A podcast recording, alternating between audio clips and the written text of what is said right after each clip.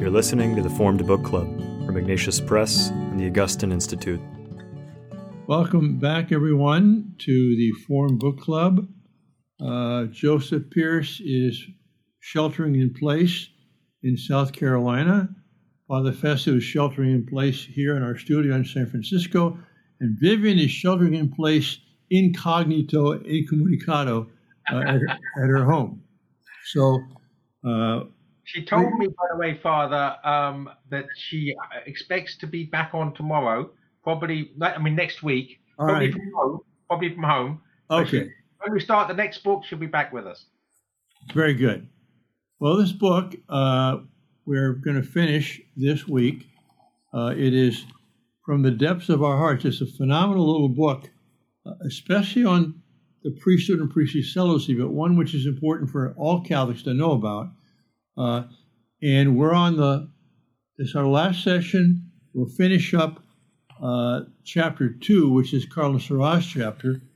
Chapter one, Pope Benedict's chapter, was really kind of a theological and exegetical or scriptural description of the priesthood and the priest's commitment and his celibacy. And Cardinal Sarah's chapter, chapter two, is more pastoral and also ecclesiological. That is, how, how does this affect the church uh, in her living reality? And he broke his chapter into three parts. The first part is called pastoral catastrophe. The second part is ecclesiological confusion. And the third part is obscuring confusion in understanding the priesthood. And we're in the middle of that second part. The first part, which has to do with the uh, pastoral catastrophe, among other things, uh, emphasizes the harm that would be brought to these young churches, missionary countries, if they were deprived of the presence of a priest living the full priesthood of celibacy uh, giving himself entirely to those people and to the church, his spouse, uh, how that would be undermined uh, if we allowed the ordination of viri probati or mature men, married men, uh, in these young churches or missionary churches. That's the first part. The second part is on ecclesiastical confusion, and the main part there is that he emphasizes the nuptial character, both of matrimony, obviously, but also the priesthood, that both a man who is a spouse of his wife and Christ who is spouse of his church are in, innerly and intimately connected, and that the priesthood uh, is a participation in Christ, not just as caput ecclesiae, head of the church, but sponsa ecclesiae, spouse of the church. And we didn't quite finish that part two we are on page 99. And uh, Joseph, I think you had something you wanted to lead off with here. Yes, it actually leads off very well from your introductory comments because it's actually on page 99 and we have the subheading there, a major ecclesiological issue. And I think that what Cardinal Sarah does here is encapsulate the two sides of the discussion and what separates them. So um, the first here says these confusions reveal a deep seated ecclesiological error. Today, the temptation is for us to reason in a purely pragmatic, fonctionnel way. Um, this pragmatism against, further down three more lines, do we regard the church as a sociological institution or as the mystical body of Christ enlivened by charisms the gratuitous gifts offered by the Holy Spirit. And I think that this is the, the crux of the matter, literally, is because modernism, and I think this is a modernist era we're talking about here, always sees the world as basically being a sociological, see, sees the church as being a sociological part of the world. It's in the world, it's of the world. And whereas the, the Cardinal Sarah sees it the way that the Orthodox has always seen it as a, a mystical presence of God in the mystical body of Christ in the world, and therefore, as, as he as he says later, that basically it's the supernatural dimension which which which is primary, and to try to see the world purely in human terms is to misunderstand what the church is. I would only make one uh, slight addition to what Cardinal Sarah said, as you quoted him here. You know, do we regard the church as a sociological institution or as a mystical body? Well, actually, you should have said as merely a sociological institution because it is a sociological institution. It is incarnate. It's in the world. It has structures, but that's that's only the outward shell, so to speak, the expression of her. And it, it's not as if true reality were some invisible, vague, amorphous reality. No, uh, it is the true mystical body of Christ, the church, which expresses itself in the outward sociological body of the church. Yeah, I, I, I can I can accept that. Um, I'm tempted. I hope you say, can. I think we'll be going too far. Tempted to say that the sociological dimension philosophically is accidental, not essential. Um, but it's not strictly true because we are fully human in, in the sense we're fully incarnational. But to see the church as primarily or, or solely a human institution is to make a, an absolutely drastic error. And I think that is at least the temptation and the tendency of a lot of the people that are pursuing this progressivist agenda in the church is they don't see the church for for basically what the church is, which is the mystical body of Christ. And even when you say progressivist agenda, that also uh, is a reflection of a political way of looking at the church as if we have a conservative and a liberal side, a progressive, you know, and a more rigid side or whatever. No, uh, those terms are not adequate when it comes to describing the church. No, the correct the correct word is orthodoxy and heresy. But the word heresy around, people would think you're a bit too zealous, yeah. Well, well they say, you know, they, they ask me, "Are you conservative Catholic?" I said, "No, I'm just a Catholic." Right, you know? exactly. I'm a bona fide Catholic. right. If I can continue from that, Father, page sure. this is Benedict the Sixteenth uh, uh, being quoted here by Cardinal Sarah saying something very similar. The top of page 102, in the middle of his quote, the church as a whole is being understood as a merely human organization, and he does use the word merely there. He does, yes. He's careful. Is what you was suggesting was necessary. The church as, as a whole is being merely understood as a merely human organization, and the security you are aiming for does not bring the results it is supposed to achieve.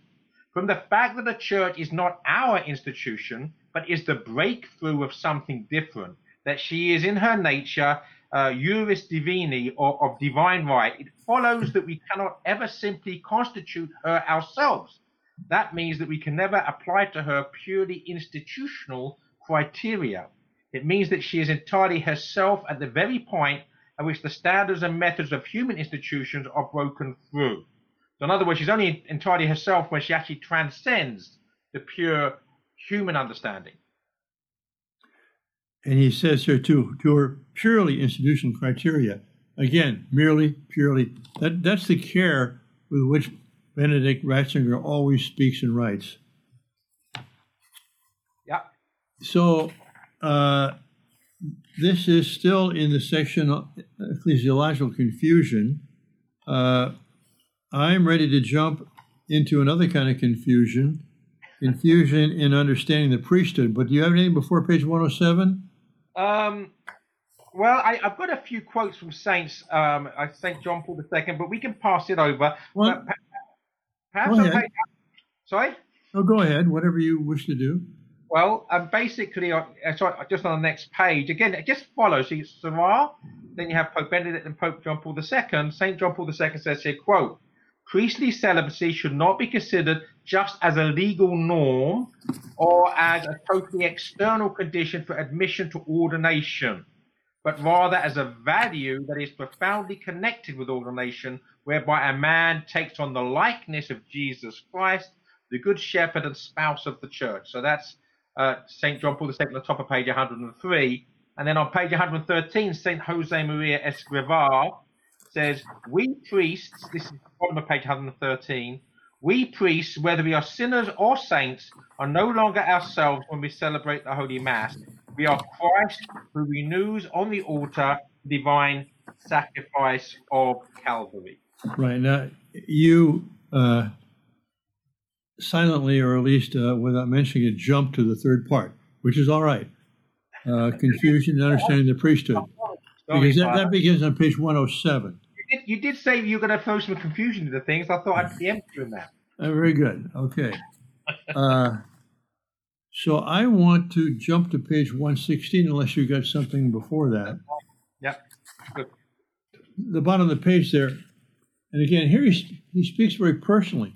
He says, I would like to express my deep indignation when I hear it said that the ordination of married men is necessary since the peoples of Amazonia do not understand celibacy or that this reality will always be foreign to their culture. I see in this sort of argument a contemptuous, neo colonialist, and infantilizing mentality that shocks me. And again, uh, there is this, uh, uh, sometimes it's just underlying, sometimes implicit, sometimes it's explicit, uh, looking down upon the southern hemisphere as right. if they're somehow, you know, less fully sophisticated and and intelligent as we are in the northern hemisphere. You know, right. he's very right. sensitive to that. Yeah, not capable of embracing the fullness of the Catholic truth, which every other culture so far has been able to do. I mean, he doesn't use the word, but the other word that speaks to my mind is racist right? That basically under, underlining all this is a supercilious approach to the people of the Amazon, which is basically subliminally racist, that they are not capable of embracing the fullness of the faith, which every other culture uh, throughout history has, has been able to do. Yes, and this recalls to me a moment uh, when I first met Cardinal Francis Arinze. He's a wonderful cardinal. He's an English uh, from Nigeria, English speaking Africa. But it was at the Synod in 1987 and once again, the Americans were pushing for uh, altar girls and eventually ordination of women and so on. And they have these what are called circuli minores, or little groups, small groups, because there's about three or four hundred of the Synod Fathers, and they break them up into language groups. And there were three English language groups, and one of them went from A to G. And so I was there, Fessio as a Peritus. Cardinal Bernardin was there, B as the Cardinal of Chicago at the time, and Cardinal Arinze was there, A. Arinze uh, from Nigeria. Well, he was also a Roman uh, curial cardinal. But it was discussed, you know, we were discussing what would it mean to have altar girls, women serving at the altar. And Cardinal Arinze said, uh, raised his hand and said, Well, you know, in my country, uh, the father is seen, is seen as the priest of the family, and every family has a shrine and it's the father who leads the family prayers and who is exercise a priestly role in the that's our traditional religion. Uh, it would be very uh, awkward in africa to have women in a priestly role inside the sanctuary and so on. Okay so uh, Cardinal Bernardin said, "Oh well, yes. I don't remember his exact words, but it was very condescending well, yes, perhaps we have to make this regional where this wouldn't be accepted in some countries, but in others they would, you know, uh, the more enlightened, you know, sophisticated countries. Okay, so we broke for a coffee break, and I uh, I walked with Carl Arinze, and I said, you know, Carl Arinze, uh, it's not because you people are unsophisticated that you see it this way. It's because you're close, closer to nature. You're not running around in automobiles and with electronics all around you and big steel and concrete buildings. You're out there in a farm you're out there watching cows give birth, you know. Uh, you've got wild animals uh, just on the borders of your city. You are close to nature. And that's why you're seeing this role of man and woman as something which is important and very natural. So he said, well, could you could you write that down for me, you know?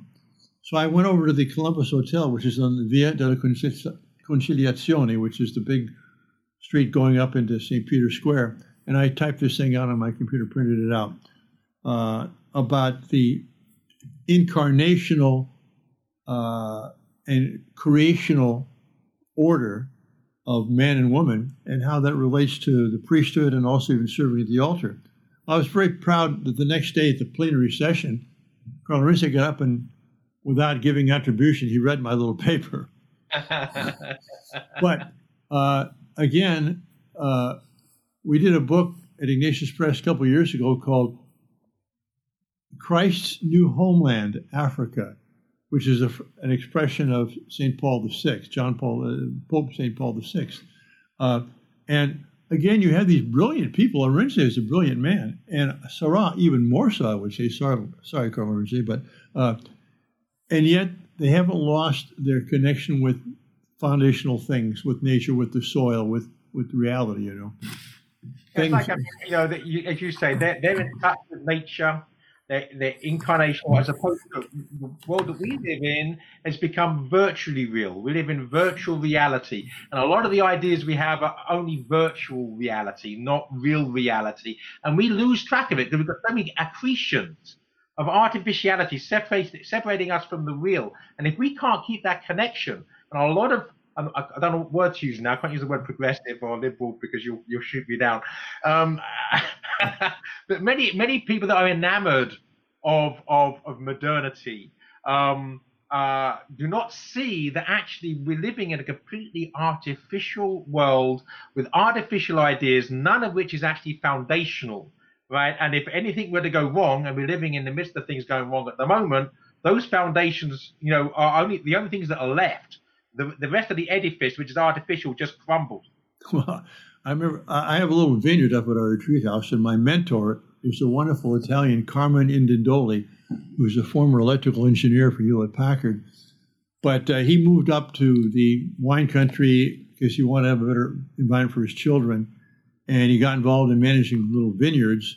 Uh, but he would give people, you know, friends would come by and he'd show them his garden and everything. And and one day he's walking his relatives through the garden, and what, what's that over there? It was a zucchini plant, you know. Said, "Well, that, that's zucchini plant. Zucchini plant. Oh, oh, is that is that where they come from? You know."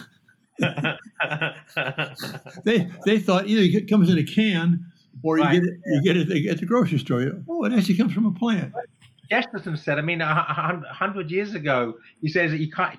People these days want their milk from a bottle, not from a dirty cow, right?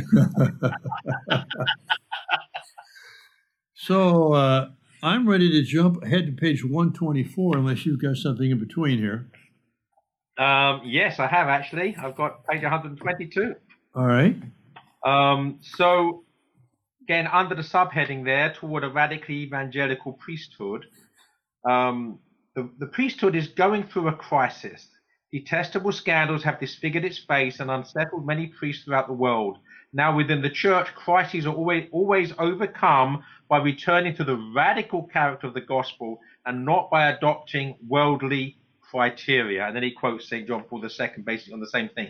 But you know, if you really want to get back to the authenticity of, of the church, you have to get back to the radical living of the gospel. As I said right at the beginning of this discussion, you know, that priestly celibacy means nothing if you divorce it from chastity. You know, the, whole idea that, that a celibate priest needs to be living a chaste life doesn't mean he's got to be, you know, perfect. It doesn't mean he won't fall into sin, but he has to understand that's the goal, not through pride, if you like, legitimize his lust. And that is a good segue into page 124, where Carlos Ross says something that first full paragraph there. This is, uh, it could be considered controversial. Uh, even by some good priests, where he says the full concept of priesthood includes a life led according to the evangelical counsels. Now, people make a big thing about this that, well, actually, diocesan priests, or so called secular priests, because they're in the secular of the world, they have they, they take a, a promise of celibacy and obedience to their bishop, but not poverty. Uh, even the joke is that they live the poverty and we profess it as Jesuits, you know, or whatever. Uh, but uh, there's a certain jealousy there on some diocesan priesthood. We're not religious. Uh, we don't take the vows of poverty, chastity, We live out in the world. And there's a certain truth to that. Uh, however, uh, Hans Urs von Balthasar has made it very clear in a wonderful book called The Christian State of Life that the, the primordial state he calls it a state of love. Uh, God's love for us calls our response of love to Him, and that love expresses itself in one of two states.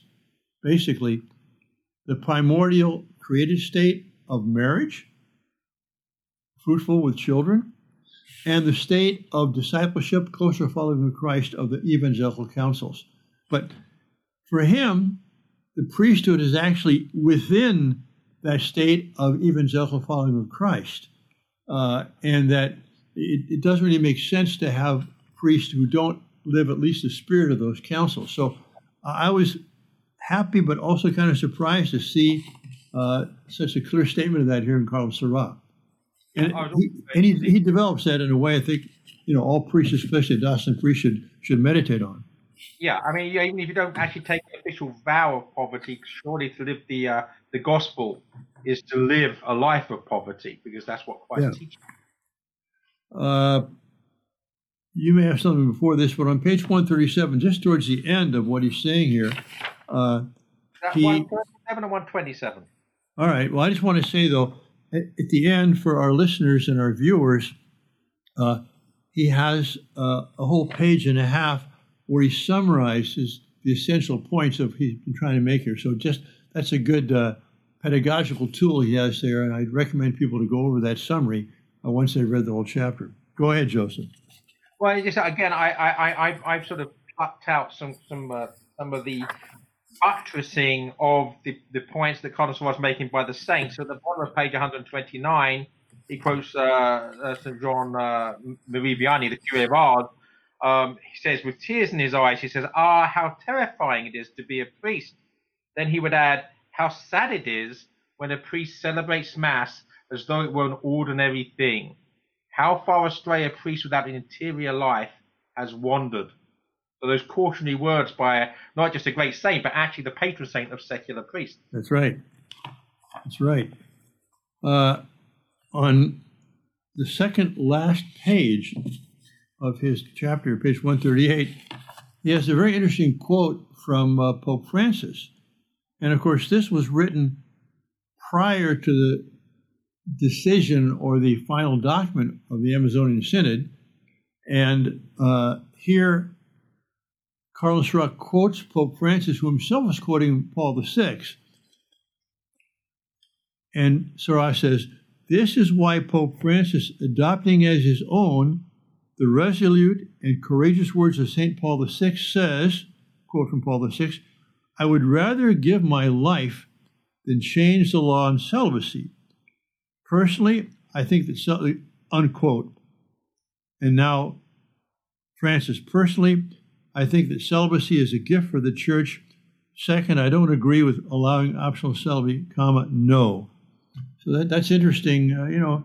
And Pope Francis did take a very good, strong stand when he issued the final document and said we're not going to have uh, any relaxation of the, the tradition of the discipline of celibacy in the church. Three cheers for him for that. My last comment, well, maybe, unless I might comment on something you say, I just want to point out that the conclusion has the title In the Shadow of the Cross, subtitle Conclusion by the Two Authors. And I just want to point out one thing at the end of this book. This book is a book that is co authored by Pope Benedict XVI Emeritus and by Cardinal Robert Sarah. Uh, and anyone who tries to uh, obfuscate and uh, blur that is inaccurate and wrong. It's a beautiful little book. The two of them are spiritual friends, priests, bishops, cardinals who love the church, brilliant men, and I just think they've given a tremendous gift to the church in this book.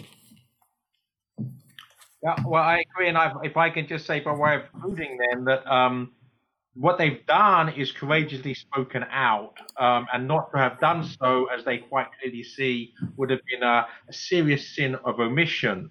And so, in the final two pages of their conclusion, they quote first of all uh, Saint Catherine of Siena, who says, "Accursed are you who said nothing.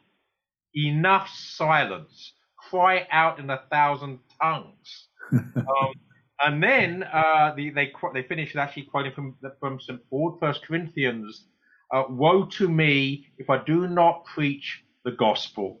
And that's the final words uh, by both Pope Benedict XVI and uh, uh, Cardinal Sarah. And if I can actually say one other thing, I thought a good way of, of, of concluding our discussion, unless you want to comment on what, on what my conclusion, um, is to go back to the beginning, one at the beginning of page 21, uh, because it, I want to finish with hope, because these two men are holy men, and holy men don't despair. Holy men always have hope. So on page 21, five lines down, on every side, the waves of relativism are submerging the bark of the church. And then uh, a few lines further down, nevertheless, we are at peace, for we know that Jesus is the one steering the ship. We know that it will never sink. We know that it alone can bring us to the port of eternal salvation. Very good. And your quote of St. Catherine of Siena is a good lead in to next week's uh, discussion because St. Catherine of Siena was a virgin. Uh, she was a twin. She had a twin, and she and her twin sister were the 21st and 22nd children of the same mother and father. So you have both the fruitfulness of marriage and the fruitfulness of virginity. And so next week, we're going to talk about sex and the single woman. Oh, sex and the Catholic feminist, sorry. you obviously haven't read the Yeah, that's good. Get started. So. All right. So we'll see you all with that next week. Thanks for joining us. To receive email updates, study questions, and free access to our online forum, just visit formedbookclub.ignatius.com. Thanks for joining us.